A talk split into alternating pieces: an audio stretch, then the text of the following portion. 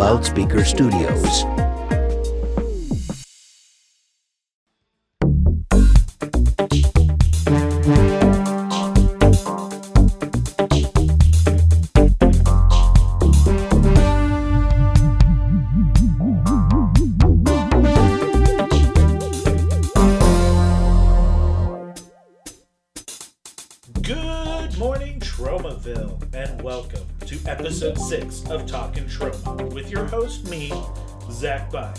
The show where me and a special guest try to save the world from total nuclear annihilation by watching a Troma movie and then pairing it with a non Troma title for a fantasy double feature. But first, let me introduce my guest. He is a filmmaker, having directed several short films, occupied Cannes with the Troma team, and worked on Troma's Return to Nukem High series, hashtag Shakespeare's Shitstorm, produced the Troma film Rednecks, and has numerous appearances in several Troma videos. I'd like to introduce to you Bjarni. Thanks for coming on the show, man. Thank you, Zach. And welcome to Tromaville, listeners, all, all our Tuxerinos, our Tuxies and Tuxettes. So, you are from Iceland. I want to know how a young young man from Iceland got into Troma movies. Uh, with great difficulties. No. Uh, it, actually, it's, they're very rare in Iceland, the Troma movies, but I thankfully uh, grew up in Sweden for a huge chunk of my life. And because of that, I was introduced very early on uh, to Toxic Crusaders, thanks to none other than Ted Turner, who owned a, um, a Cartoon Network, not, not the Cartoon Network, but there was another channel called the Children's Channel, which was in Europe, and uh, they showed the Toxic Crusaders and I was a big Ninja Turtles fan, and of course, I didn't know at the time that it was animated by Fred Wolf Animation, the same studio, and and uh, but I watched the show and I loved it. I was a big fan of all mutants, you know, green stuff, uh, and I loved the comedy of the show, and of course, they had the action figures. So every time I went to Toys R Us, I picked up everything they had, and I had Doctor Killemoff and Toxie and Junkyard. And it was I moved to Iceland, and then when I was 10 years old, we had a couple of these video stores that had like all the the rare cult movies and I was just looking through it and I saw a Toxic Avenger movie. I was like, yeah, I remember watching this as a kid. And then I saw it at uh, an 18 rating and I was like, whoa, what is this? Like they made a movie version of the Toxic Crusaders. And I, I was able to convince my mom, like, I need to rent this. And she, of course, knew Toxie from my childhood. She's like, oh, that's fine. the old bait and switch. yes. So I, I, loved it. I watched it. Of course, it was the uh, not the unrated version, which I saw a couple of years later but then I, I would do like a, a, pilgrimage. I would go and I would look for movies that had the Troma team logo. And of course, Iceland was not did not have a North American distribution deal, so we would get the movies straight from the UK. So it was the Virgin versions, and they the the video rental stores in Iceland they had not many. They had the Toxic Avenger one, two, and three. They had Cannibal the musical, and they had um, Chopper Chicks and Zombie Town and Surf Nazis Must Die and Monster in the Closet, and that was it. Nice. So I, I, watched those, and then when I was around 13, I was able to convince my mom, like, hey, for my birthday present, can you order something of Amazon? And I got Citizen Toxie and Terror Firmer. and after that, you know, I, I, was hooked. I decided, like, ah, I'm gonna make it a, a, you know, my mission now is to get every single one of these movies. That's awesome. And I remember you um, from the back in the Troma message board days. Liam, who was on the last episode, he also posted on there. You did too. I remember you were the youngest person posting yes. on the on the message boards back then, but you you knew your shit even back then when it came to Tromaville. yeah, I, I I've, I've been called some some people have referred to me almost as a, a human Wikipedia, and you know, I, I just think it's a, a little bit of autism, if anything, because I don't. I'm not a smart guy, but I obsess over certain things. I, I, maybe it's maybe it's mean to call it autism because I don't think I've actually been diagnosed, but. No, no disrespect to people. You might cut this out. I don't know. You decide. it's staying in. but we're all part of that, the Tromaville School for the very special. exactly so the moment if i get obsessed with anything you know i'll just read ev- everything i can about it on online and i'll try to see everything and of course at the time early 2000s the internet was a very you know uh, small place really So like I was a big Ninja Turtles fan, and they had a website called NinjaTurtles.com, and I would just go to that website and read every single page because it wasn't a lot. So so every time you would find new information, you'd be like, oh no, I gotta what, what's going on? What am I reading? So exactly, uh, Troma.com, Tromaville.com were amazing websites, and of course the forums. You know, it was the place to go if you were a Troma fan because they would have updates, they would have news. You were able to talk to members of the Troma team, even though some of them were, you know, using pseudonyms. And we we could always figure out who they were. so it was it was a great time, and uh, I I loved learning more. And of course, I you know I I had already some knowledge, and I loved spreading it around, like you know I do with my STDs. So it, it was fun. That's part of the reason I started this podcast. I was like, I don't have any actual, you know, marketable skills. I know a lot about Troma maybe I should just talk to Troma about Troma movies with people because I, so somebody else has to hear hear what's stuck in my brain all day. exactly. So when did uh, so then you ended up actually working started working for Troma. When did when did that start? Uh, when I was 15, I did my first feature length movie called Night of the Living Dead with a K. It's about a knight and a Viking who rise up from the dead and they fight. And it's a really bad movie, but it was my love letter to Troma, and uh, I was very much inspired by uh, you guys, you and Richard Taylor, because I, I was a big fan of your short movies as well. So it was, you know, it wasn't just Troma; it was also sort of, you know, what I perceived low budget filmmaking to be. You know, it was very much in the spirit of Chris Seaver, you know, and the and all those sort of movies that were also inspired by Troma. It was like this is what we're supposed to do, right? Yeah. So the entire movie is just like uh, really crass jokes and uh, a lot of blood squirting. And i just decided like i'm just going to give this movie to Troma because i've heard so many stories like from the Rabid Grannies like the way lloyd tells the Rabid Grannies story which you you and richard cover is like oh yeah we just you know these guys like we're going to give you this movie. We're like oh that's cool here's some money. So i was under the impression like oh yeah you can just do that. And of course the 80s and 2000s is a totally different time for Troma yeah. But I, I I tried to give them I tried to give them my movie, and they were like, the guy who answered was very nice, and he said like, well, we're we're, try- we're looking for something a little bit better. We're looking for a little bit higher production values at this time. It's like, oh, that's fine. But Lloyd came to Iceland for a film festival, and we got him to play my abusive dad who's trying to molest me, which I thought was nice. And this was right before he did Poultrygeist. And of course, I was 15 at the time, so there was no way I could go out and film with them. But I decided, like, I made a promise to myself, like, well, the next movie Lloyd directs, I will go out and I will be a part of that. I always wondered about that because there was some people I was ex- I was just like hoping to see on set, and you were one of them. Um, yeah, and I was so I was just like, oh man, I thought thought I was going to meet you on Poultrygeist.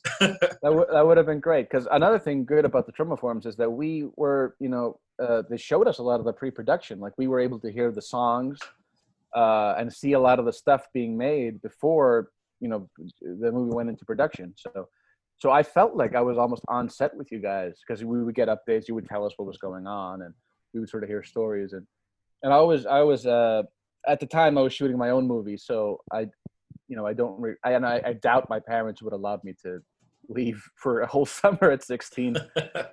but thankfully, the next time they made a movie, uh, Lloyd was directing was in 2012, and at that I was a young man instead of a large boy. So uh, I sent an email, that, and they they knew about me. Uh, the guy who was answering, like uh, like I forgot exactly how it was because one I think the guy that actually hired me had no idea that I sort of had a history with Troma. So in my mind, I was like, well, of course I'm going to get a job because it's me and they know who I am. Yeah, a dumb, dumb ego thing to have, but I learned, I think it was Alex Gordon actually who hired me, and he had no idea who I was. And he, I think we talked about that. I was like, "Yeah, I'm the guy who hired you." It's like, "Oh, really?" I just assumed it was Lloyd. what did you uh, do on Return to 'Em High? I know you play uh, play a student who who is very itchy all the time. The, like, yeah. if you ever see watch Return to 'Em High movies, uh, the the boy who is itching himself all the time, that's you. yes. But what what did you do behind the scenes? I was I w- actually I I filmed a lot of the behind the scenes for Two Girls One Duck. Uh, I was one of the main sort of camera guys on that. Uh, but I also I was a main production assistant, which is a nice way of saying that uh, I I was able to clean well, I guess, wa- wash the blood, and I, you know, I actually ugh, I, I wish I had done a better job because some of the places that were a little bit stained afterwards. But I tried my best, and you know, they apparently liked it enough. they liked it enough to bring it back for hashtag Shakespeare's shitstorm, which Exactly. I, I haven't watched yet, but I, from seeing the trailer, um, it looks like you have a, a lot bigger role in uh, in that movie. Yeah, I mean, Shakespeare's Shitstorm is great. One thing about uh, the scratching guy, before I talk about my role Yeah. in Shitstorm, it was really interesting because I, I was not supposed to be in the movie. Uh, it was after we filmed the Niagara Falls, they were just doing random shots, and Lloyd asked me, like, oh, we're to do a shot of you scratching, and you're to say, my anal warts. Like, oh, my anal warts, they're spreading. And then he just, after that, he would always put me in the background. And there was one scene, they had like 20 people in a shot and he, and they would do everything and he would go yell cut and he would just walk up to me and go like you're not scratching enough like you need to be like really scratching and i was I had this giant sunburn so it really hurt scratching i did it I I gave it as much passion as i could and the funny thing is that i recently well not recently but after i did that i watched the first turn on which was filmed in 1981 and there was one background character who keeps scratching and he does a very bad job at it. He's like, you know, it's like he's barely scratching. So I I realized like this is something Lloyd has wanted an extra or an actor person to do for like 30 years, but but no one had the passion until I showed up and, and gave him gave him what he wanted. he was finally able to close that chapter of, of Yes. that story he always had in his head. That's awesome. So uh, then I ended up getting the role of the captain in Shakespeare Shitstorm. And I, I wish it would be like, oh yeah, he scratched so well that I need to give him a bigger role. I wish it was that. But what happened was that they, the first day of filming was actually in Albania. So they filmed in Albania and then they took like a month off and then they filmed the rest of the movie in the summer. So we were filming in Albania in March, I believe, or April. And uh, I got a nice email from the producer, Justin Martell, who's uh, a great guy, one of the best producers I've ever worked with. And he's also wrote a great book about Tiny Tim. Plug, plug, plug. You should. I, I do want to read that. I love Tiny Tim. So Oh, you it's- should definitely. It's the best book on Tiny Tim. I haven't read any other books on Tiny Tim, but it, it is the best one. but so Justin uh, Martell contacted me, and he contacted uh, Liam and Mark and a couple of like the um, Euro Troma guys, Corrado uh, from Italy, and he said we're filming in Albania, and we have an Albanian crew, but we want sort of uh, you know people we worked with, you know, who want to come over and help us out, sort of be like the Troma team in Albania, and uh, so he asked all the Europe Eurocentric uh, guys because it would of course be cheaper to, for us to fly to Albania. So I looked into it. I was like, actually, it's not that cheap for me, but I'll do it if I get a role. And they said like, well, there's yeah, we need someone to play the captain. And so he sort of uh, got me that role. And of course, when I showed up, Lloyd. Uh, well, actually, if, you ask Lloyd, he's the one who just hired me. But as I understand it, it was actually Martell. But when we show up there, Lloyd was very. It's me and Mark Finch. I don't know if you know him. I call him Hollywood Mark. He's a a British guy who plays with me. Uh, and what happened was that he let us write like two, three pages of dialogue. So he just like he let us rewrite the entire scene where we just ad libbed and added a bunch of stuff, and some of that's actually still in the movie for some reason. oh, nice.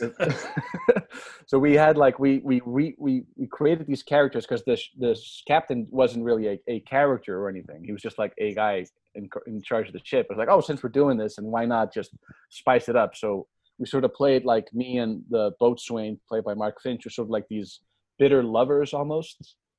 Like you know, we're sort of angry Yeah. with each other, but we're also sort of obviously you know uh, making love behind the scenes or whatever and um, and I had a line of dialogue that I used to be in Iraq. Um, you know, I've seen worse shitstorms than this. I was in Iraq, and they kept that in the movie. And then, and then I die. I get a swordfish through the eye, which was created by Eric Fox, who worked on Sharknado. And uh, when we did that scene, I yelled out, "It's Iraq all over again!" And that's in the movie. So I, I loved that, and I loved, you know, I I've I've done a couple of movies. I think this might have been my biggest role outside of like you know short movies and my own. So I'm really proud of it. And I, I kept hearing from I didn't go to the test screenings, but I kept hearing from people like, oh, people really like the the captain and the, the boatswain. They really like those characters.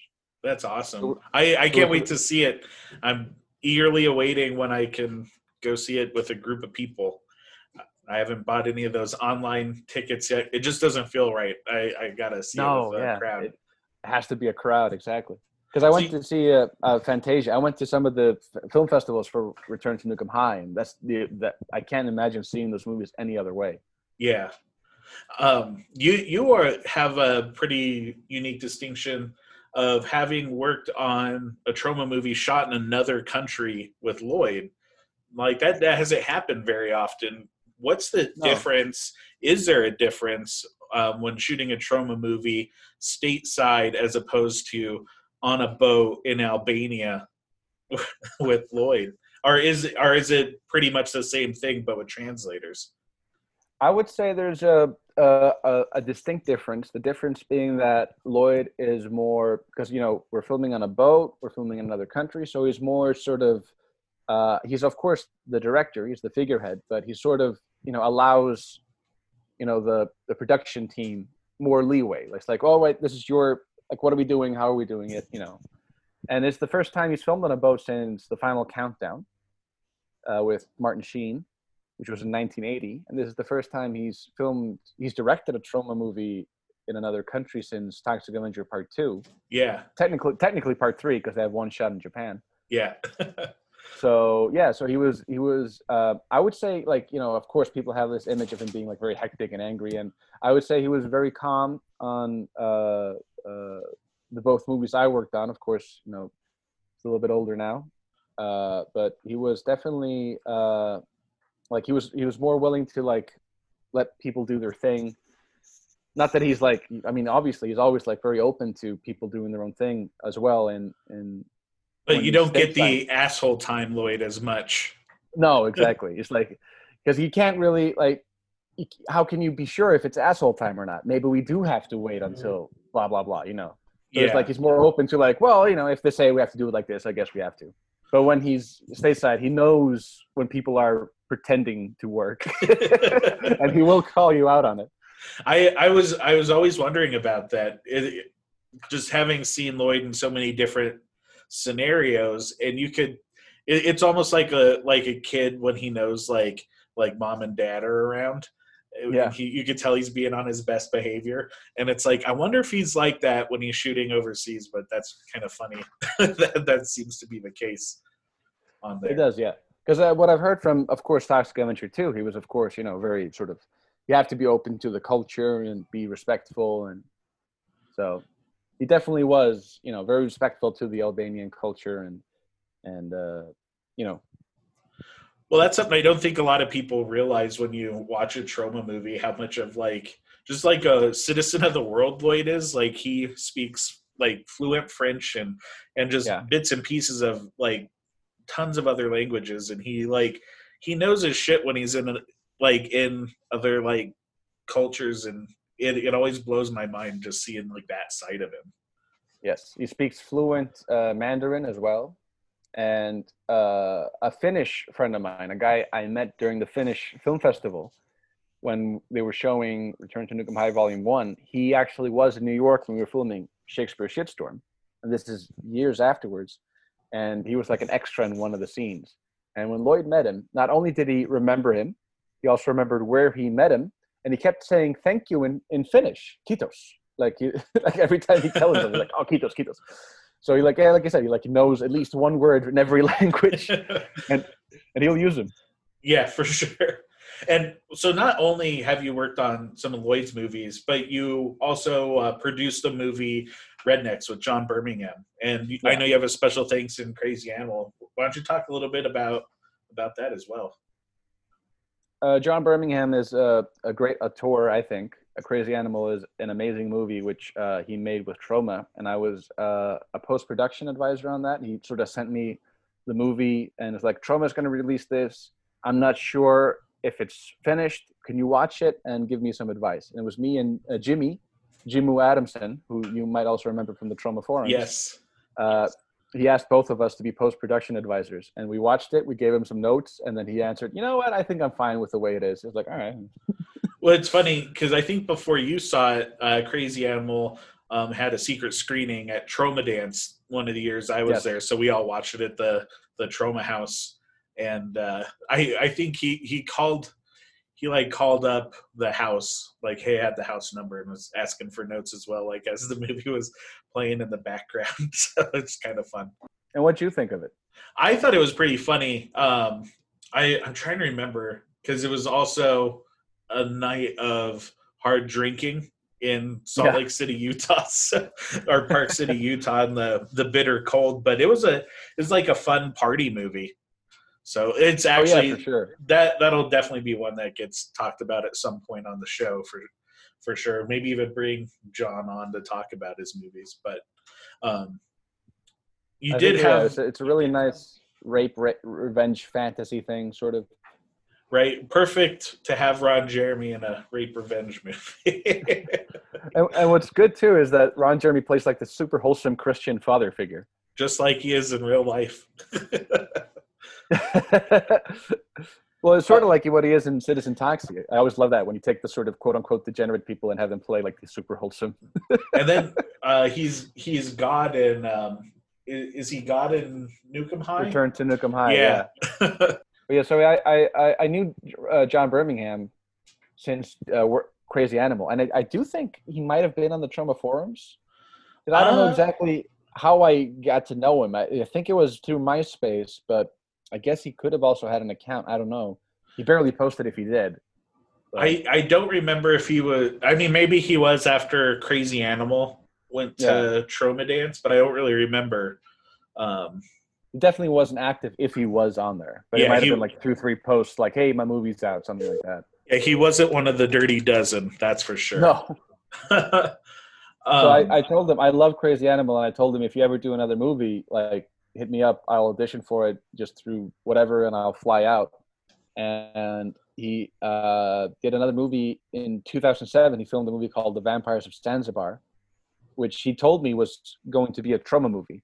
So I flew out thinking I was going to help him make a Troma movie, and eventually it just didn't get picked up by anyone. Uh, I've heard different stories of why. Uh, so I don't I don't know exactly the truth on that, but I thought that was a really fun movie, and uh, the- problem I think was that the script was it was an R-rated movie with a lot of nude, uh, a lot of nudity and a lot of gore, and then uh, because he had gotten financing, uh, and of course this is allegedly I don't know how true this is, but uh, one of the people that financed the movie wanted it to be PG-13 yeah.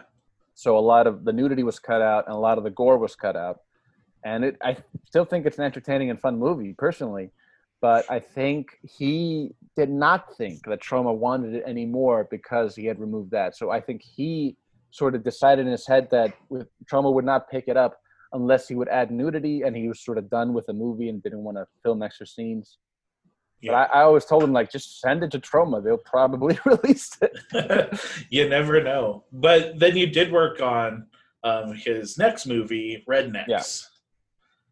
And I helped produce that, and that was a Troma production through and through, and uh, uh, and it's and it looks really good, especially on Blu-ray. We shot on like a, the red camera, and uh, there's a lot of uh, funny scenes. Like he actually got like an animator from India to animate like an American eagle who uh, flies around, and he like shits on the on the main redneck people, and he like you know it looks really good. He jumps drop, drops like uh, some white sludge on him. That's awesome. Well, um, let's get into the movie for this episode. Yeah. Skeleton Coast.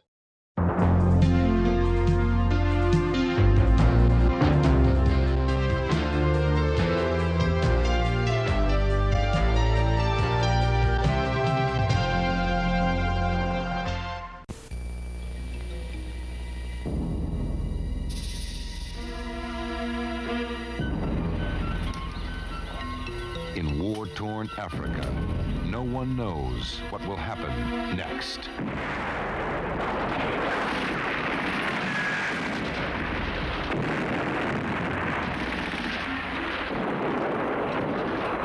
Agent Smith finds out why hell is called Skeleton Coast. One man will dare his rescue. William Smith, Colonel, United States Marine Corps, retired. In the underground world of intrigue and betrayal, you soon find out who is your friend or your enemy. Colonel Smith puts together an army of seven mercenaries. Rick, the Vietnam vet, a street fighter from Harlem, beautiful and deadly Sam, a Japanese Yakuza, a dishonored British officer, a born-again killer, a Portuguese assassin. Together, they will attempt the impossible.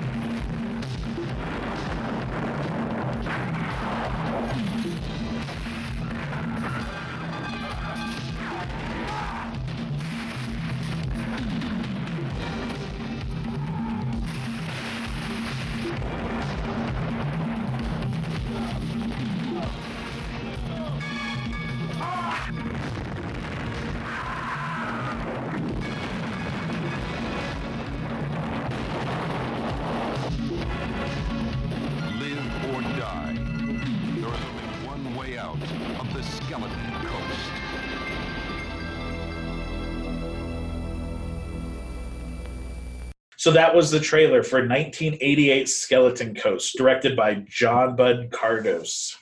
So, yeah, you. Uh, when I was asking what movie you wanted to talk about, uh, you picked you you sent me a list, and one of them was Skeleton Coast, and I thought that was a pretty pretty interesting choice. Um, that not probably most people won't even think of when they're thinking about Troma movies. What made you want to do this title?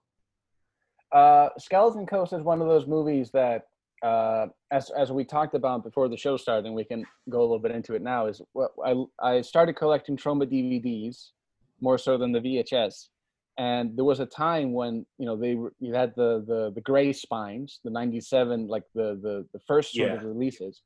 And what's really good about the early Troma releases is they're chock full of goodies. They have so much special features. Like if you look at Terror Firmer, Says Taxi, you have two disc, you know, editions Yes, and everyone has and you have all these audio commentaries you have a director's cut of the movie you have uh, interviews with cast and crew and there's something they did on even movies that that weren't produced in house you know a lot of the a lot of the early sort of dvd releases were like that. But then in 2005 2006 the vhs movement was dead and someone somewhere i guess it was kevin michaels or like the guy who was in charge of the Troma team dvds decided like well now we should release everything we have on DVD. And we got a lot of good movies because of that, uh, such as uh, the Dustin Hoffman film and the, uh, what's it called again? Madigan's Millions yes, and all those movies. But as we discussed, uh, because they were released like en masse, there was very little work put into them. So you had uh, the only special features you would have would always be like the cannibal lesbian hoedown. You would have- lesbian hoedown. Down. You'd have the uh, Poultrygeist trailer, and you would have an introduction by Lloyd and Debbie that was not filmed for this particular DVD. and the radiation march. and the Radiation March. so that was always it. And uh, and of course, I was still buying. Uh, at the time, I was still like, I'm going to buy every single Troma movie. So they were releasing a lot of them. And Skeleton Coast, when that came out, I was like, whoa, whoa, hold the phone. Ernest Borgnine is one of my all-time favorite actors. So when I saw he was in a Troma movie, even though it wasn't technically a Troma production, I was like, well, I gotta watch this and see this. yeah, And I fell in love with it. I think it's a really entertaining, well-made '80s action movie. And of course, there are there are better movies out there, but I was thoroughly entertained throughout the entire thing, and it became one of those movies that I would force my friends to watch. It was like I would show them Surf Nazis, I would show them Monster in the Closet, all the classic ones. Yeah. Epoxies, and of course, at, at the end, I was like, "Whoa!" Because my friends also loved Ernest Borgnine and Robert Vaughn, who are also in BASEketball. It, And that I know we're going to get into double features, but that would be a pretty funny double feature. You know, just assuming that a spoiler, which we'll get in spoilers later, but assuming Robert Vaughn doesn't die in this movie, to think of BASEketball as a sequel. Like, and it's it's funny too because it's ten years apart. So it's like they do Skeleton Coast and then they do ten years of other stuff and then they return. And I always thought to myself, like, did they did they talk about doing Skeleton Coast? Did they even remember doing it? I don't know how they couldn't have remembered because this movie is shot in Namibia in the fucking desert. It looked hot and miserable to film 90% of this movie. It's shot in the legitimate actual Skeleton Coast, and I think that's one of the reasons why uh, they were able to do it because I assume that it's a, you know, you could get a lot for your production. So the movie didn't probably have to cost a lot to get all those because it's filled with explosives and filled with it's, it has a lot of good production value. You have you have Yeah. army trucks and all those guns, and of course you you have the uh, you have three or four like Hollywood legends in the movie. Yeah, you three. You got you got Ernest Borgnine, Robert Vaughn, and Oliver Reed. Like Yeah, so all in. it did- they sort of did the same thing they did in, with Star Wars. You know, because Star Wars was also a very cheap production. And you think to yourself, we don't have a lot of money, but we can shoot cheaply in Africa, and we'll get like two or three like big name guys. And and in that case, they got Peter Cushing and and Alec Guinness. The only difference is that Star Wars is uh, has a little bit more going for it. A little I, bit. But I don't own a copy of Star Wars that has the Radiation March on the DVD. No, exactly. So, uh, Well, it's yeah, kind I, of I it's What? kind of funny how you were talking about their um there's like no special features really on this DVD. And as far as the movie Skeleton Coast goes, the internet is basically wiped clean of like any information on this movie, which is weird thinking it's like 88 action movie Ernest Borgnine, you know, Robert Vaughn, Oliver Reed, like ha- filmed in the Skeleton Coast. It's kind of boggling that there's just like not even like a weird interview from anybody like that side Yeah. mentions this movie. there should be it probably does exist somewhere it might go online years from now like there must be someone interviewed them while they were in africa because or maybe I, i'm under the impression that ernest borgnine maybe lived in africa for a while because he also in 89 he did a movie called laser mission starring brandon lee which was the first uh, american american production of uh, featuring brandon lee. He had done one movie before that in hong kong called legacy of rage. And in laser mission that's all shot in africa as well. And Ernest Borgnine in that plays a Nazi scientist who has invented uh, the laser, and he's sort of in hiding because he's a Nazi scientist. And but he's still a good guy in the movie. He has like a German accent. So Brandon Lee shows up and saves him. So I was under the impression either he shot that movie at the same time and it took like two years to get released, or he just was staying in Africa for a while. Because I can't imagine you going to Africa filming a movie, going back to LA, and like, I guess I'm going back to Africa. I think that's really weird. Although it's such a weird time in like low budget like Hollywood history where I could Yeah. totally picture like them being like, well, the work is in Africa. They're shooting another Rambo sequel over there, so we might as well go back and and film this. Um, Yes. yeah the the little bit of information i did find out about this movie so um first off uh the director john bud cardos um he was like the 1960s era hollywood stuntman how he started Yeah. his career basically like when you watch once upon a time in hollywood like that was the director of this movie so he had an eye for Yeah. action sequences um and you can really tell in the movie. yeah, like the action scenes in this are crazy that it's a low budget Yeah. movie. There's so many explosions in there and people on fire. It's nuts. Um, but he worked on um, some Al Adamson movies, including Satan Yeah. Sadist, which Troma put out. So I always like to throw that out there. One of the producers, Gerald Milton, produced a Troma movie, Twisted Justice. So I thought that was pretty cool. Um, and then uh, cl- apparently Klaus Kinski, Christopher Lee, and Donald Pleasence were all considered for this movie.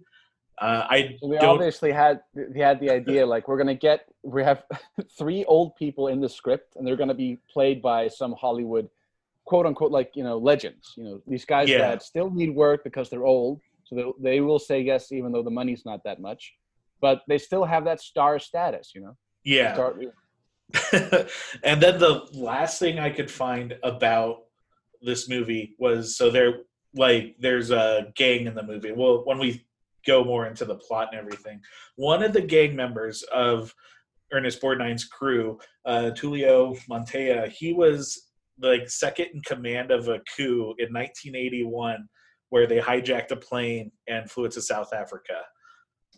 in, in a movie or real life? In real life, damn. I had So- no idea. so yeah the the the actual like facts about this movie are like like the director was a stuntman and one of the actors you know failed a coup in 1981 and flew to south africa in a hijacked airplane.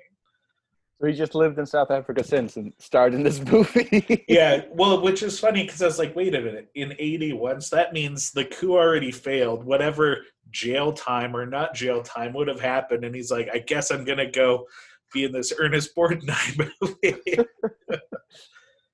so So yeah, like you said, there's very little on it online, and I, what as I understand it, and of course this is just me sort of trying to find patterns and understand how this happened, is that uh, this movie was produced by Silver Tree Pictures, which is uh, I don't know if they've done anything else. I have it open here. I can look at it, and yeah, they did literally one other movie called Not Another Mistake, starring Richard Norton and uh, I'm pretty sure they might have just filmed that in Africa as well. But so yeah, it was this very small production company that literally did two movies around the same time, and John Bud Cardos uh, probably knew Troma because when did they pick up the Al Adamson movies? Because I know Al Adamson, of course, had a uh, had had his own production and distribution company for a long time in the 60s and 70s.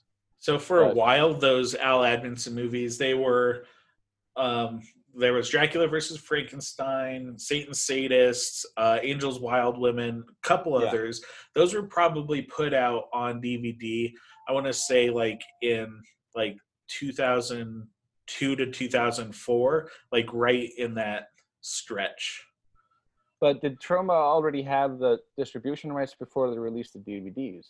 i think i don't that i'm not sure of i i feel like I- they bought the rights for our license some- rights for a bit They, they, yeah, they, I think they owned the rights for some time, and then who somebody, they, you know, the the the time lapse was over, and whoever, uh, the Al Adamson's partner in crime, who I don't remember the name of right now, because Al Adamson, of course, died in the early '80s.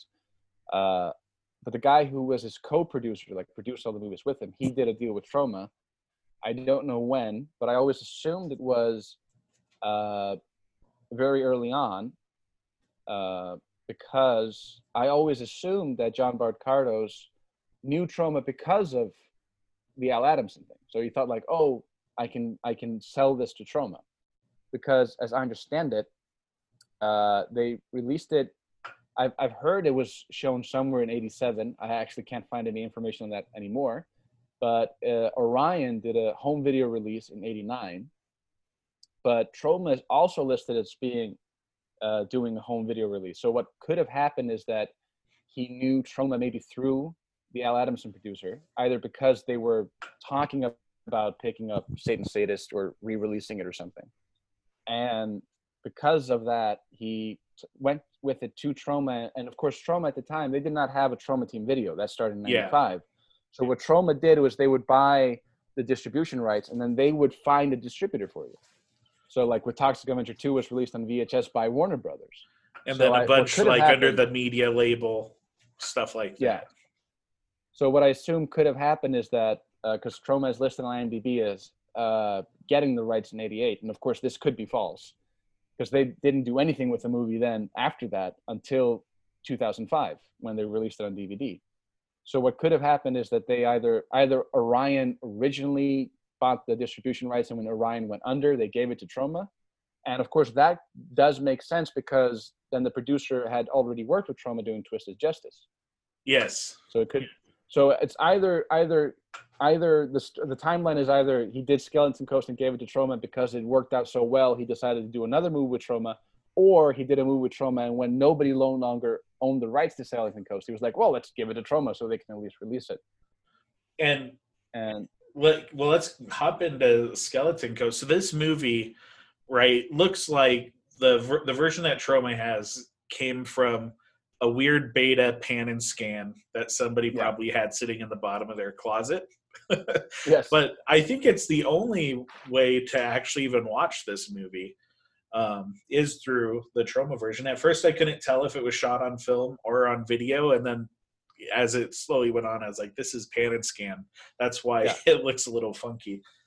But So uh, to me, it looks definitely like it was shot on film, and yeah, and then of course, as Troma did with a lot of those 2005 DVD releases, they just went into their Troma basement, they found a copy of the movie on beta, and just yeah, it transferred that onto the DVD, and because of that, we got a lot of very bad releases. We got Mad Dog Morgan and Pigs and movies that uh, that was like the TV edits of them. So um, they could be that Troma somewhere owns like a 35 millimeter widescreen version of it, but just can't find it. Uh, or so they don't just- even know they have it. Yeah, that could be it. So I mean, that's what they did with Mad Dog Morgan, and people were like complaining, like, "Well, you it's, it's missing all the scenes." They're like, "Man, we don't have a better version of it," which is really funny that if you own a movie and the best version you have is like a the TV edit edit. it down, pan and scan, you know. especially for that movie. I'm gonna talk about that movie on a episode because it's it's a classic for sure. But uh so the plot But the good thing about the, the what's that? Uh, I said the good thing about the pan and scan with Skeleton Coast is it doesn't look like it's been edited down. It doesn't look like you know scenes have been edited out of the movie. Unlike some of the other DVD transfers Yeah. at the time, the the, uh, the movie as a narrative and it makes sense.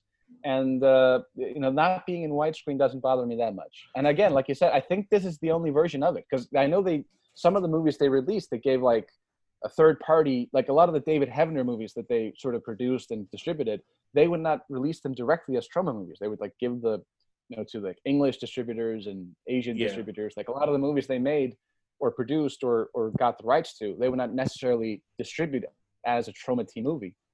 But I don't think I've not seen Skeleton Coast. I, I own it on VHS, and I own it on DVD, and I think Orion and I actually I heard there was a laser disc out there, but I have not seen any evidence of that. And if oh maybe we should find that and force Troma to do a Troma masterpiece release. Of, of this movie deserves to be on the Tro Masterpiece label. Like it's, One hundred percent. it is bonkers. So it's about uh, this C- young CIA agent in the jungles of Namibia, and Yeah. he's talking to um, just like these rebels, as CIA agents in the '80s often did, was talk to these rebel forces to give them dirty money to, you know, overthrow governments. So, so still it- presented as the good guy. He's like, oh, he's the good guy. He's there to save the Right. world. and, and in true Troma fashion, ripped from today's headlines. It's like, yep. Oh, exactly. Yeah. so, uh, but obviously the those uh, forces they don't they don't like that, so they kidnap they kidnap the the young CIA agent. That's where our hero Ernest Borgnine comes in because that He's CIA agent. What's that? And he's and he's wearing this really nice white suit. And Yes. he like and he plays like this sort of uh, power broker almost. He's like the guy you call if you need help.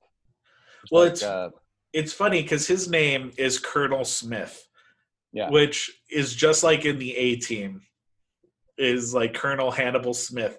And I Oh. almost wonder if there's like some sort of subconscious or even not that subconscious, considering when this was made, like like they're like, we kind of need to rip off the A team a little bit in this movie. like the score in this movie just is very synth heavy 80s Oh, yeah. action score, but it also sounds like it's lifted from A team episodes.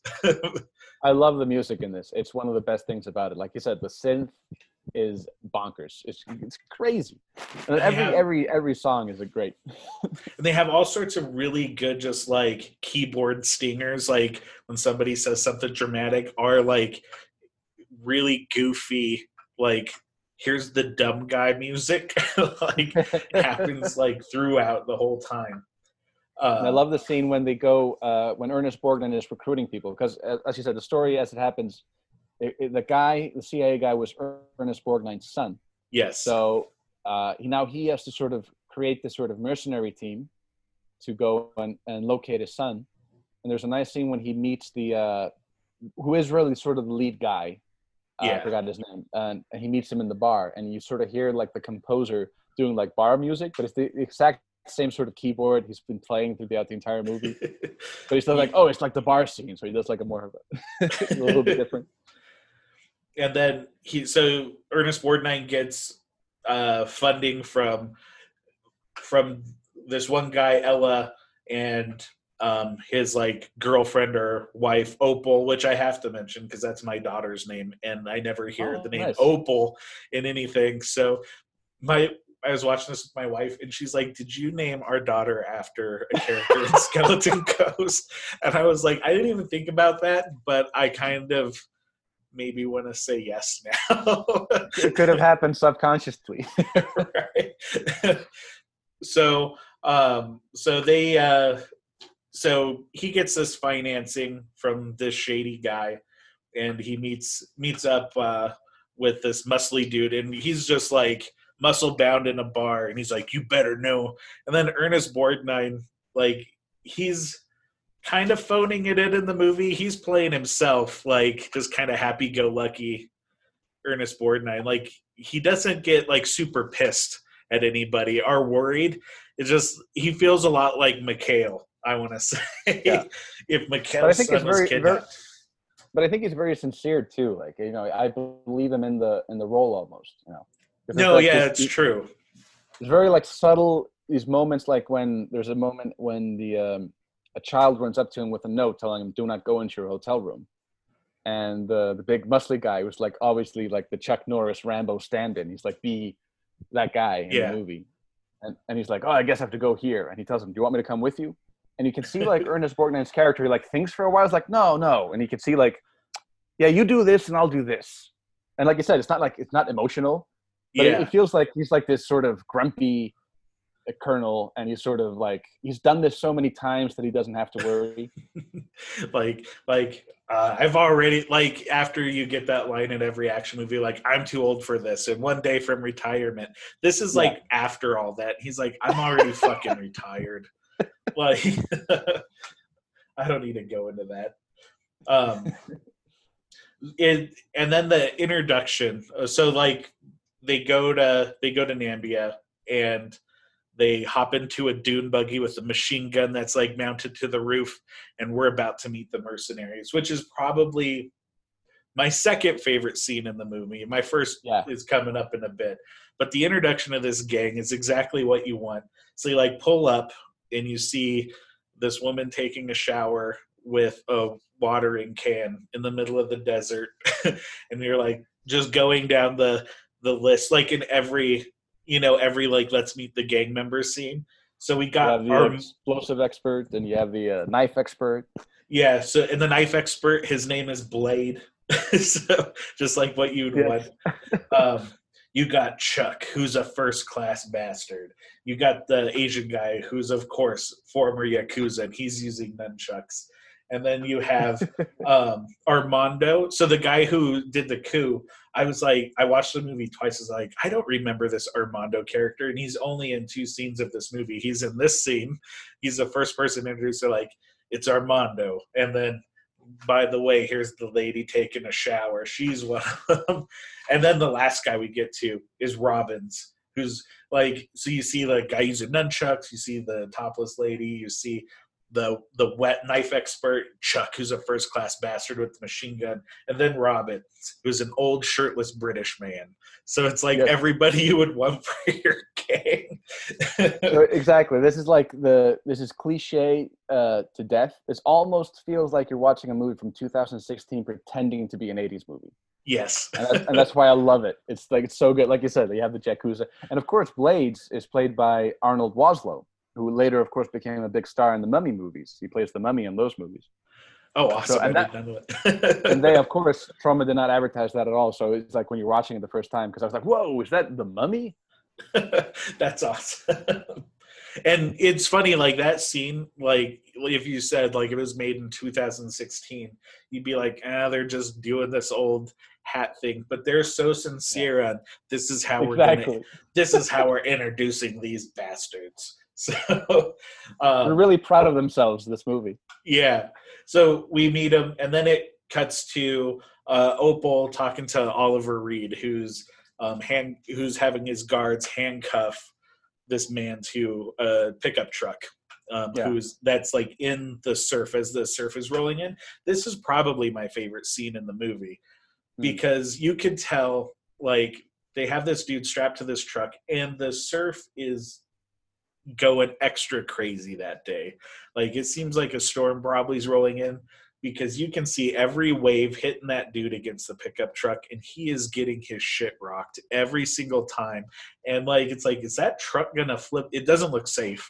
Like No. it's like is that truck gonna flip over on him? Like they like there's he is legit handcuffed to it. And then you know you find out that this guy is a diamond smuggler and the captain who's talking to to opal's like oh yeah we we know he's smuggling diamonds and and i'm pissed because he put him in a dog and i'm gonna kill him because he made me kill that dog and i love animals. And it's like what a weird monologue which is also the plot for john wick Could have been inspired, but I and I love Oliver Reed in this too. Like he is really hamming it up. He's a beautiful villain. And, he's you he's like only in two scenes in this movie but he Yeah. is wonderful in those two scenes and it just sucks like i wish like his lines are super funny in that scene but uh, for whatever reason they they decided they weren't gonna adr the scene so the sound i because i wanted to play that clip of of him talking about it but the audio's so terrible from the waves just smashing the dude against the truck. It's so hard to hear. what probably happened is they had only Oliver Reed for like a day, and of course when they're doing post production, it's like, well, we can't just call him up and ask him to record, record his ride. Kindly go fuck yourselves, I'm pretty sure. so um, Because he probably wasn't cheap for those two days either. He probably that's probably why they did not have him interact with any other character in the movie. um, so then, yeah, we we cut back and um, to to Colonel Smith and all of his crew, and they they're like, "All right, we're gonna go sneak up to this place," and they hop in four of the loudest jeeps that the Skeleton Coast has to offer, and they go off on their midnight ride, only stopping once for for late night coffee and sandwiches, and and then then we that's when we finally see the bad guy of the movie, uh, Robert Vaughn, like in his Yeah. huge fortress, and he's like kind of like an M. Bison, evil general of exactly. of like this force. And he's he's uh interrogating colonel smith's son and you see him you know just going back and forth with him all the time giving him an ultimatum like you better tell me what you want or i'm gonna keep torturing you basically And they keep cutting back and forth to it, but again, you can assume Robert Vaughn probably only showed up for a day as well. i think two days because they Yeah. also had or a scene with ernest borgnine later he was definitely there for two days at least so they could get that shot Yeah. um So that's the great thing about these types of movies. People go like, "Oh yeah, I'll do your movie for how much money is it? Twenty thousand? Yeah, I'll do it. I'll show up for a day, maybe two. It's like, all right, we got him. We have. it, it's like a fun puzzle. You have to figure out how to shoot around an actor not being there. yeah, um, and that's another good thing too, is because you expect that in these movies, but Ernest Borgnine, he does not do that. he's He is- legit star of this movie. He is the lead character, and he's in the shit. He is in the desert with all the other mercenaries. He could have phoned it in. He could have just stayed at home, like, I'll I'll do a scene where I'm at a desk and I keep calling them to ask them what's going on. But no, he is there. Like, Yeah, he, and how old is he at the time? Like 60, 70 maybe? Like this is oh, Man, crazy. He- and like we said a little earlier, it looks hot as fuck in that desert. Yeah. And I'm just picturing like the like you got this old man who's not in the best shape of his life anymore, No. running on these sand dunes, probably in like a hundred degree weather. It it looked miserable to film just for how hot and sandy it was. But it And it's funny, also looks great, like the vistas. Like it's Beautiful. a beautiful location. Yeah. And not many, I mean, and I, I don't of course, a couple other movies are shot there, but I know Mad Max 4, uh, Fury Road, they filmed there. So obviously, uh, George Miller and others are like, oh, you know, this is beautiful. This is the place to shoot. And I, I'm, I don't remember. I mean, that's the only movie I know that's actually called Skeleton Coast. Of course, Yeah. Laser Mission filmed there as well. But again, it's like they really utilized the location. And I feel like it's something that, like, uh, well, maybe this is something that, like you said, it's ripped from the headlines. Maybe they really wanted to do a movie about, you know, what's going on in Africa. But to me, it feels like, oh, I know a guy who lives there, and we can film for cheap. We can Mhm. get these guys. It sort of like fell. I, I assume it sort of fell up into like, oh, we can do this and this and this, and if we do it over here, it's cheap. Yeah. But they really utilize the story is really well written. Like you said, it's it has a lot of social commentary about things that are actually happening, and very similar to what James Cameron did with the Rambo movies and the Cannon did with the Missing in Action movies. Obviously, they sort of uh, create this uh, narrative that uh, foreign interference is okay.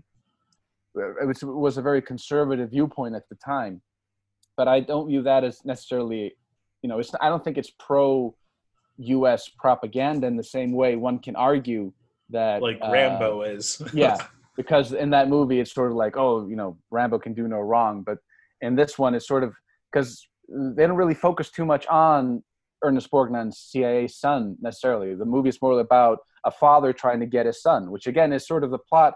There's a movie I forgot the name of it, but there is literally a movie, Stolen Valor. There's a movie about a dad who gets a mercenary team to go to Vietnam to find his missing son. So they could have been inspired by that. But I do like these sort of movies where you know you're going in to get someone, and obviously that was popular enough that they were like, "Oh, let's just make our own. and We can do it in Africa." Yeah, they got a tank for the movie, and they have this tank blowing up all the like all these forces truck, like all the mercenaries trucks, which you know it's like that's production value. I want like I want to shoot a scene in a movie with a tank, like that Yeah. just seems like it would be fun. And they they have this thing blowing everybody up, and it's the the only other time you see Armando in this movie is when he dies in this scene.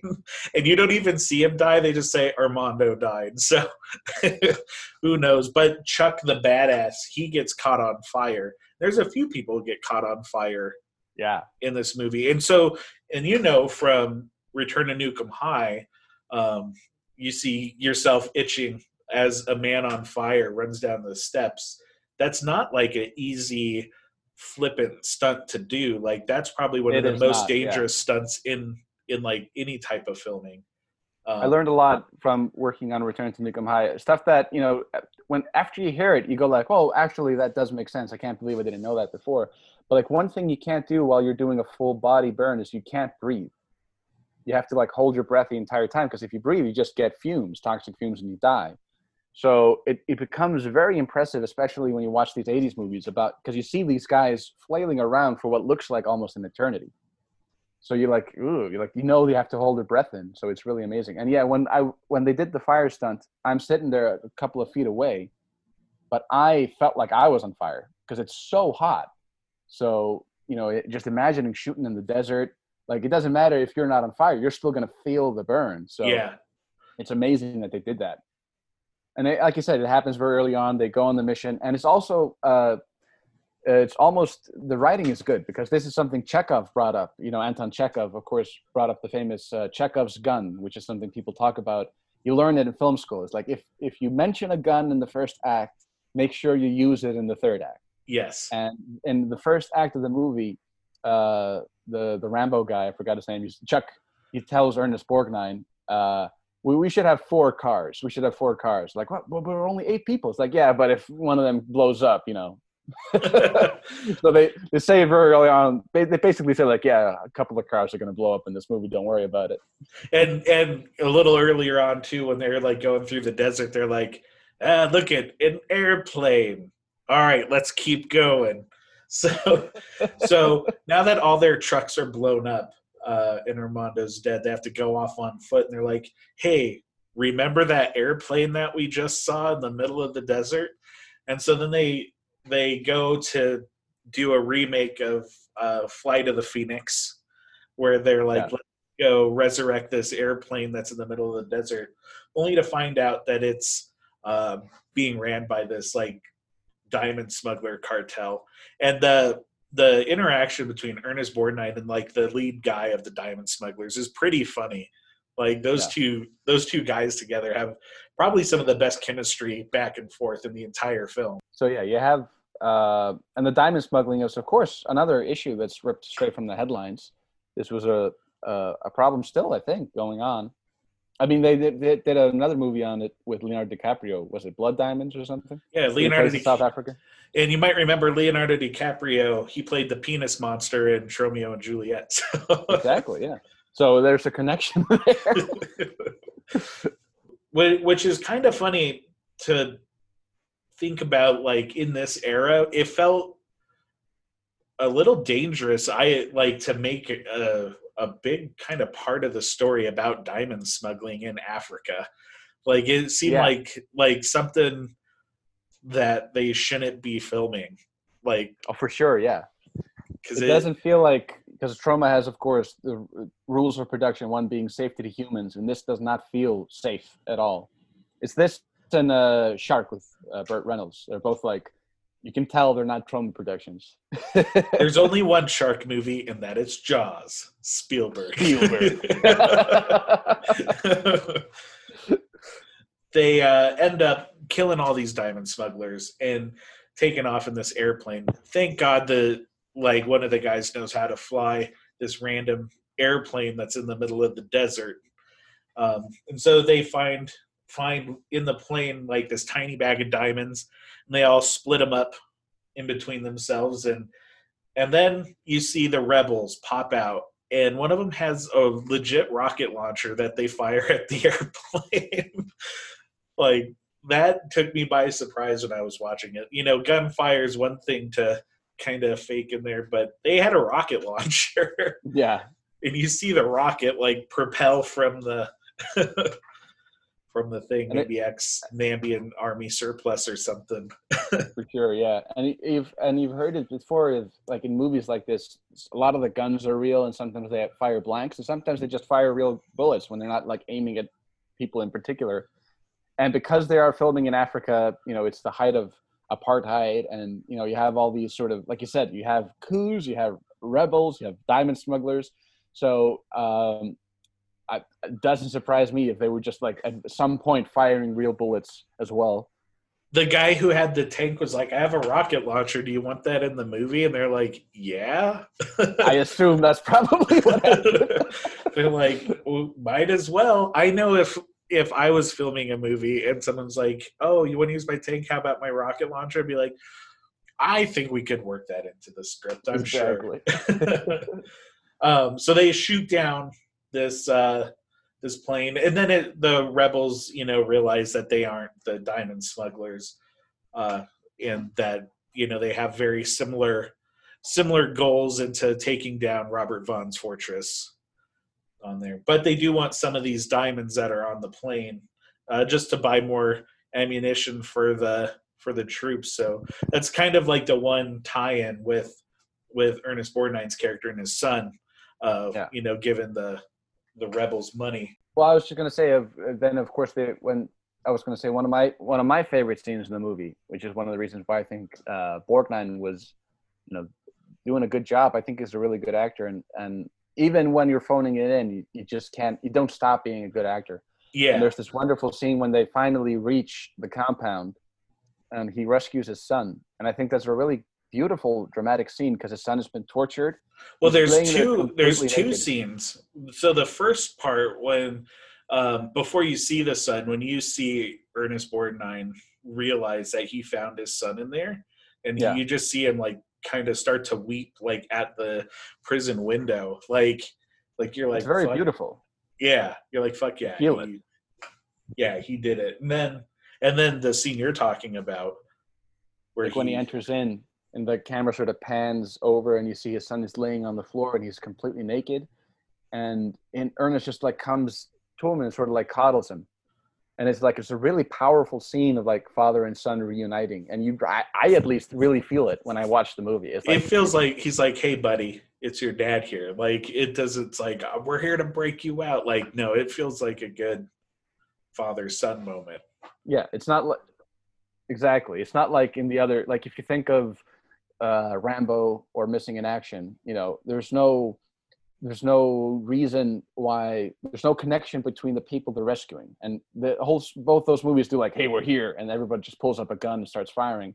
Yeah, but because they have this sort of family connection it you know it becomes this somber and beautiful moment. And i almost feel like what we need is uh you know the title for your consideration yeah, yeah, like he doesn't yeah he does a really good job like making me believe like oh this is your son and and you're really happy but also sad to find him in this sort of condition in this state yeah. And so they all kind of break everybody out uh, from from this thing, and then we find out why Sam was part of the team. The the actress taking the shower because I think it was in Robert Vaughn's contract that he has to rip open some lady's shirt. like it's kind of funny. You see the whole rest of the team and they're like all badasses and for whatever reason they do not give her anything to do other than in the scene they're like you're going to get kidnapped and Robert Vaughn is going to rip your shirt open and then you're going to go hide. Yeah. But and it's sort of it's sort of like this trope that you, you don't see in, in movies today anymore because of sort of like this resurgence almost of women's lib. But i know they did it in mortal kombat in 95 where like sonya blade was like this fighter she's there to fight but then she sort of becomes this damsel in distress in the third act. So i i, I wouldn't say skeleton coast probably didn't originate it but I, I don't know many movies that do it but it's a nice sort of trope that sort of disappeared obviously because of uh, people think it's sexist today. But yeah, it's an interesting thing where you're sort of like, oh, we have this badass female, but she's really here only to get kidnapped and get her clothes ripped off. uh, and so and this is like yeah one of the few scenes where Ernest Borgnine and and Robert Vaughn are together. And you and really the only scene in the movie why you see why why he hired this group of mercenaries in the first place you see the Asian guy doing karate kicks and you see Blade slash people with knives and throw knives at him you see the badass shooting at people with gun. You see the old British guy just being British and fighting people. So Everybody does their own thing, and yeah, and they just kill those unnamed sort of henchmen, and it's beautiful. It's a great like third act. It's a and good it's closure for the movie. fun action scene too. Like like that's one thing you know everyone should definitely get from this. Like the action scenes in this, like the little money they had uh, left over from getting Ernest Borgnine and the stars in the movie was Yeah. used for explosions in this movie because they're insane. Like this, like when they take over the fortress, it reminds me of Troma's War a little bit, where Oh, for they, sure, yeah. Like you see the explosions and people jumping from high towers, and they shot it from 30 cameras, and you're gonna see every angle they shot of these people jumping because it looks awesome. yeah, this movie has a very much of a Troma's War feel. So if anyone listening, if you like Troma's War, you should 100% check out Skeleton Coast. It's almost like a spiritual sequel to it. Yeah, Filmed, filmed and released in the same year too. So less fart jokes as than Troma's War, but for sure. But the, the production values on like the stunts and the guns, it sort of has like the same feel where you, you can tell it's not like a big budget movie, but they're really utilizing what they have and they're doing a really good job at it. Like, yeah, Like high production value considering how much money they probably didn't have. exactly. And then and then the the movie, you know, every the good guys win and you see him leave in a Rolls Royce that was just like hidden in some bushes. And the ending is definitely one of my favorite parts because that's when they realize Ernest Borgnine, I think, he finds a bunch of diamonds and he's like, Well, I guess we have to give these back to the villagers. And then they sort of look at each other, go like, nah. And then they throw, throw it up. like a billion dollars worth of diamonds in the air and then it freeze frames with like uh, do do do do do, like And that's just the end. and then then the movie's over. the, the movie movie ends with like your your the good guys of the movie stealing from an impoverished nation and being proud of themselves. like like it's like you know these rebels could certainly use like this billions of dollars of diamonds to help get their new government off. It's like bah, fuck them. They gave us this Rolls Royce and all these diamonds. That's something like if this had been made in Hollywood, especially today or even in the 90s, I, I doubt because of course the and even in the if you look even in the 50s, you know, there was always this sort of thing like, oh no, the good guys are good guys, the bad guys are bad guys. So you would never have a scene of the good guys going away with billions of dollars in diamonds. well, that's something that's kind of fun. Is they like they there is a line in the movie where they're like like the good guys are winning, and then they basically look at the camera like, and we're the good guys. Like they they kind of remind you it's like they are the good guys. Like they're they're not great people, but like No. they are definitely all likable. For sure, yeah. So, any uh, final thoughts on Skeleton Coast before we go to the double feature part? Um, just that you know, it's it's a really underrated gem, and I really love the fact that Troma released it on DVD, especially even in 2005 when they were sort of dumping these movies out, because as we've talked, I mean, I don't think it ever got a proper release outside of a VHS release in '89, and I guess a Laserdisc release somewhere. So Yeah. it was really a movie that was sort of forgotten about, and and it really shouldn't have. I mean, there's no. Re- I, I understand, especially in the '80s, because you had so many movies, both the A-list movies like RoboCop and Die Hard, and then you had the B movies that were, you know, also still really good, and then of course you had like the uh, thousands of C movies. So of course, you know, you can't be able to watch all of them. But this is something that never really should have disappeared. You know, it's and especially because Ernest Borgnine, again, I think is a great actor. I loved him in Marty. I loved him in so many movies. But after he did The Wild Bunch, he sort of said to himself, "I don't want to do violent action movies anymore." But and he re- always hated swearing. Like he, there's an interview with him where he says uh, he hated seeing Gone with the Wind in theaters because they say, "Frankly, my dear, I don't give a damn." And he was like, "Oh, here we go." And he said, like, ever since then, you've had to have swearing in a movie. That's like, funny. I did. like, one up. I didn't know that because there is like a scene when he gets pissed and he yells "Suffering succotash," like, like jumping So may- may- Jehoshaphat. But maybe in the script that was like motherfucker, and he's just like, nah, I'm not. I'll shoot. I'll shoot an M60 for you, but I won't swear. He does say hell a couple of times in the movie, and but it's interesting. Yeah, but it's still interesting because you know this was sort of not what Ernest Borgnine really wanted to do per se, but you know to take a maybe he just wanted to do it because they offered him the lead, and he really wasn't being offered a lead role at the time in the, you know in the 80s a lot. Yeah, but he despite sort of you know not wanting to do these sort of movies anymore he does a really i mean he really is an action star i'd say. You know you have of course movies like the wild bunch but i he i mean he is sort of uh, very much an old rambo in this. Yeah, yeah. No, i think that's i mean so it's yeah, everyone should see it for sure at least once. If you like 80s action movies if you like schlocky movies if you like explosions if you like ernest borgnine even a little bit you should 100% check this movie out.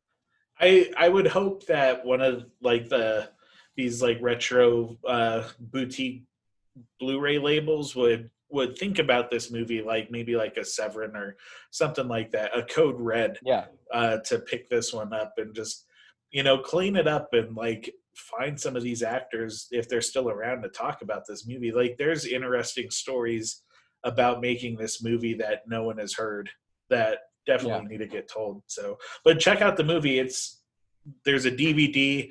It's I- I think it's out of print, but you can still find them on eBay every once in a while. It's on Troma now. So Yeah. watch.troma.com. You can watch it on there. All right. And for years, it was for free on YouTube too. I don't think it is anymore. But Troma now, yeah, it's only five ninety nine a month. First month free. They Yeah. should they should uh give us a free month for pl- for plugging them. That'll never happen. All right, so it's uh, Skeleton Coast night at Bjarni's movie theater. What is Yeah. the other movie that you picked for this double feature? The other movie I picked is the movie that I felt uh, that this movie was emulating a lot, even though I don't think it was on purpose, and that is The Dirty Dozen. Major Reisman. You are ordered by Allied command to select 12 general prisoners convicted by courts martial and sentenced to be executed or serve lengthy prison terms for murder, rape, robbery, and other crimes of violence.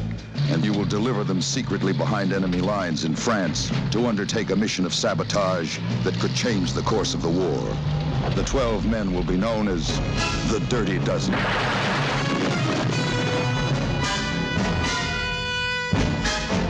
Lee Marvin as Major John Reisman. There's a little of Major Reisman in every man, says Marvin. Tough and unyielding, yet compassionate. I think it's the best role I've ever been asked to play. You've all volunteered for a mission which gives you just three ways to go. Either you can foul up in training and be shipped back here for immediate execution of sentence, or you can foul up in combat, in which case I will personally blow your brains out, or you can do as you're told, in which case you might just get by. Now you hold it right there. This war was not started for your private gratification, and you can be damn sure that this army isn't being run for your personal convenience either. Ernest Borgnine as General Warden. I'm tired of seeing generals portrayed as desk-bound pen pushers, says Borgnine. So I've played Warden as a rough professional soldier. Robert Ryan as Colonel Everett Dasher Breed. There were officers like Breed, says Ryan, who could never suffer the rules broken or even bend a little. Major Reisman's compliments, sir. Tell him while it's You prefer to be captured or destroyed? Jimmy Brown as Napoleon Jefferson. Jefferson is any man fighting for recognition against the odds, says Brown. I think I understand him pretty well. The hell is John Cassavetes as Victor Franco. Says Cassavetes. Franco is a petty hoodlum forced to heroism by circumstances beyond his control. We go on that mission, we all get killed. That's what they want. That's what they want. Trini Lopez as Jimenez. He's crawling with hate. Charles Bronson as Wladislaw. The last guy in the world you'd expect to be a hero. Telly Savalas as Archer Maggot. Maggot is a maniac, says Savalas. His religious fanaticism can never be moderated or quelled. It is a constant danger. Clint Walker as Samson Posey. An Indian with war paint smeared on his soul. Train them. Excite them. Arm them. And turn them loose on the Nazi High Command.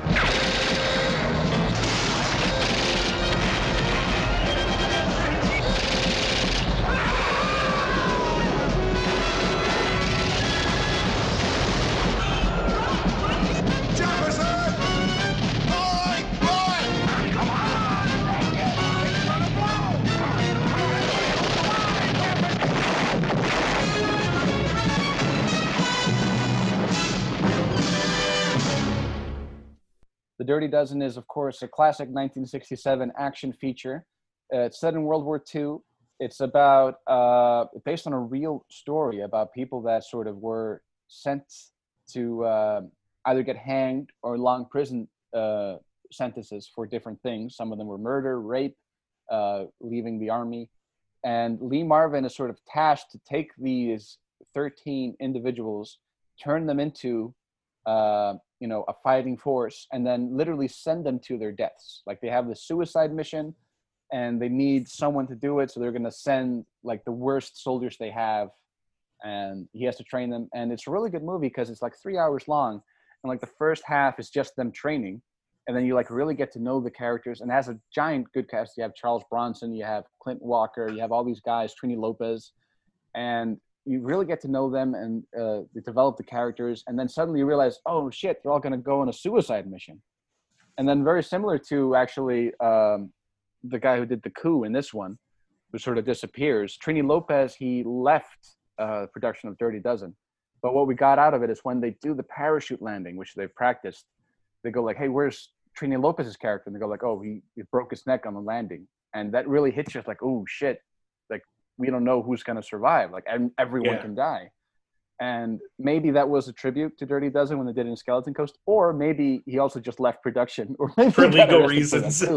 Yeah. so, so that's a nice like way to do it. Like, and of course, Ernest Borgnine is also in the Dirty Dozen. He plays like the the general in that, and of course, he doesn't go actually in the war, but he he's a, a major role in that.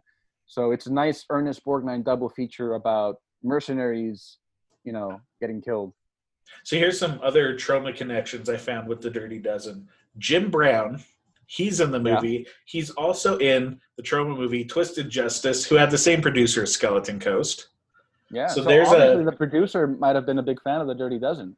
It it, it kind of all kind of makes sense, like where all this could have come from.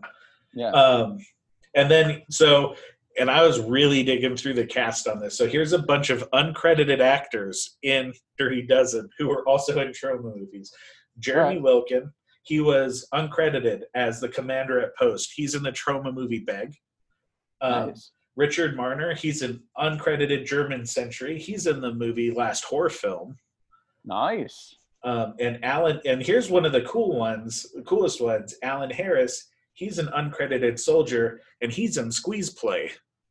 Hi. so, so it's funny to think about that. Someone a lot of Dirty Dozen connections. That's great. yeah. um, so for my double feature, I thought I would make it a John Bud Cardos night, and I'm going to go with Nice. 1977 Kingdom of the Spiders. An unknown species of horror is born as science fiction becomes science fact. If you find any problems out there at the Colby place, just keep it to yourself. He's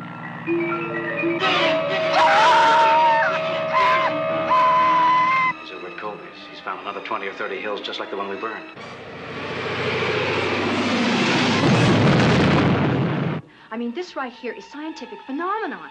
As you know, all species of megalomorphs are cannibalistic. If you put them together, they'll kill each other off. They just don't colonize like ants or bees do. An army of deadly predators, searching, destroying anything in their path. Why did they come? What do they want? In the tradition of the great science fiction thrillers, Dimension Pictures presents Kingdom of the Spiders, starring William Shatner, Tiffany Bolling, Woody Strode, and introducing Altovise Davis. The spiders in this area have organized themselves into an aggressive army. I've never seen anything like it. One minute they weren't there, and the next minute they were everywhere. Jump at a girl.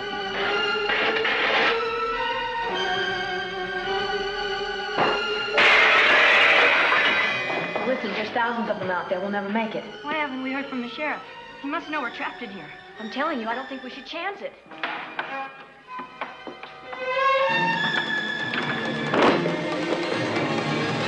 Your nightmares will never be the same. Kingdom of the Spiders. The next victim could be you. So like That's this like movie, it. it, that movie's awesome. I I had never watched it before. It feels like a Corman movie, but it also reminds me a lot of of Troma where they bring a lot of the environmental pollution politics into into a movie. So basically William Shatner is this vet in the town and uh and this guy's cow dies from all these spider bites. But William Shatner, he's like, I've never seen a spider attack a cow, and so he brings in uh, a scientist in who's who's a lady scientist, and Shatner just has the hots for her for the whole movie.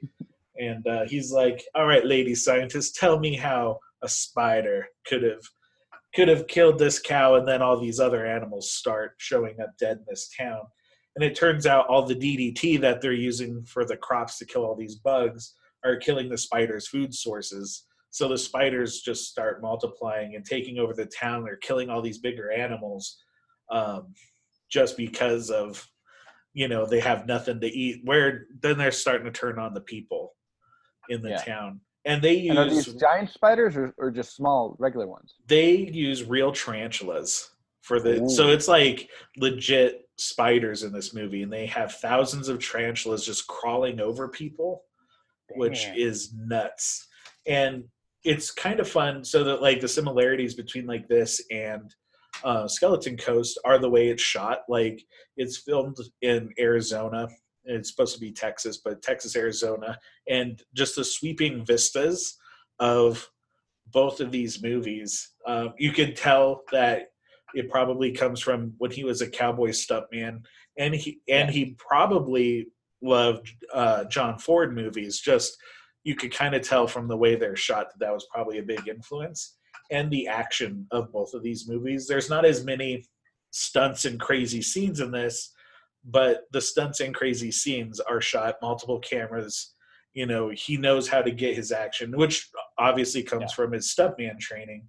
Um, and then Ernest Borgnine and William Shatner just feel like like they're the cowboy who rode into town who you can't tell them how to do their mission. Like they know yeah. what's going on. Even though William Shatner is like a like a vet who's who's there. Um, I think RiffTrax did something, which is you know kind of a disservice a little bit to Kingdom of Spiders because it's actually a really good movie. Yeah. Um, it's it was I was expecting it to be you know a, a fun bad sci-fi movie, but it was like I had a good time with the entire entire thing. A couple of Troma connections I found with that. So the writer Alan Caillou, he acted in the Troma movie Beyond Evil, and then oh, nice. one, one, of the actors in this, Hoke Howell, he was he acted in a few Troma movies, uh, The Media Madman, Merchants of Death, and Wizards of the Demon Sword. So oh. So, some, and of course, Wizards of the Demon Sword also has a connection with Al Adamson because Russ Tamblyn is in that, and he was in a lot of the Al Adams movies. He was in Satan Sadists and uh, Angels Wild Women. Wild Women, yeah. it all comes back around. So. He's also in Dracula versus Frankenstein when I think about it. Because originally, Dracula versus Frankenstein was this when they started filming that, it was supposed to be a sequel to Satan Sadists. And then uh, they stopped making it and they realized, like, oh, we, we got to make something with all this footage. And I was like, well, what can we do? And then they decided to make a monster movie. And then they filmed that as a monster movie. And then after they'd filmed uh, taken this bicycle movie they had, motorcycle movie, and they added all this monsters. Only after that was done did they decide let's put Dracula and Frankenstein in there.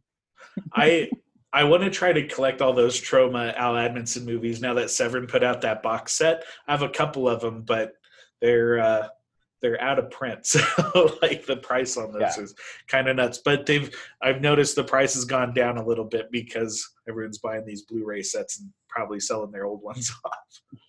So, you think um, the transfer is better on the new ones?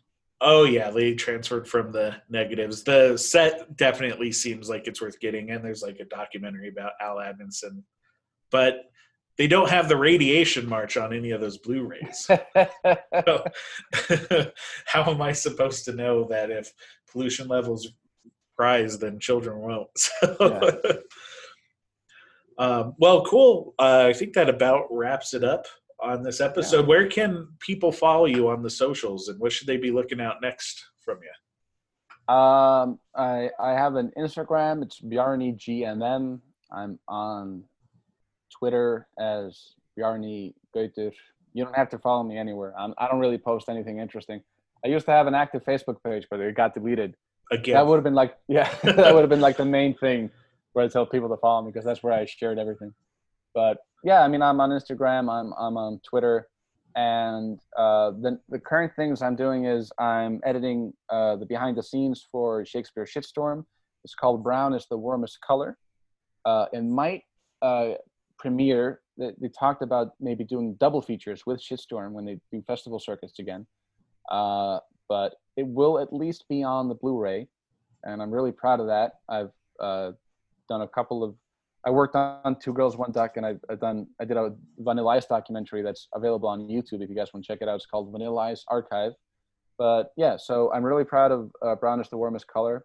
It uh, came out really good. I'm still trying to editing it down. It's currently two hours, which I think is fine. Apocalypse Soon was two hours as well. Yeah. But the thing is, it's okay. Two hours is okay as long as it, nobody gets bored. Yeah. So I just want to make sure that it's as entertaining as possible that's a pretty tough legacy to live up to because those Troma documentaries are fantastic. Yeah, so it's it's uh, a great honor to have gone from a Troma fan, especially the Troma documentaries. I mean, the, those were so good. And then, you know, I, I don't I don't know many people that have lived their dreams, but I certainly have. So I can die a happy man as as soon as I get this documentary out. I don't I knock on wood. Yeah, for the love of God, don't die before that documentary is done. I'll be kind of pissed. yes. But after that, I mean, who knows? Sounds good. Well, and as for me, you can follow me on Twitter and Instagram at Lego Larry. You can follow the podcast on Twitter at Talkin' Troma. And as always, stay traumatized. Roma.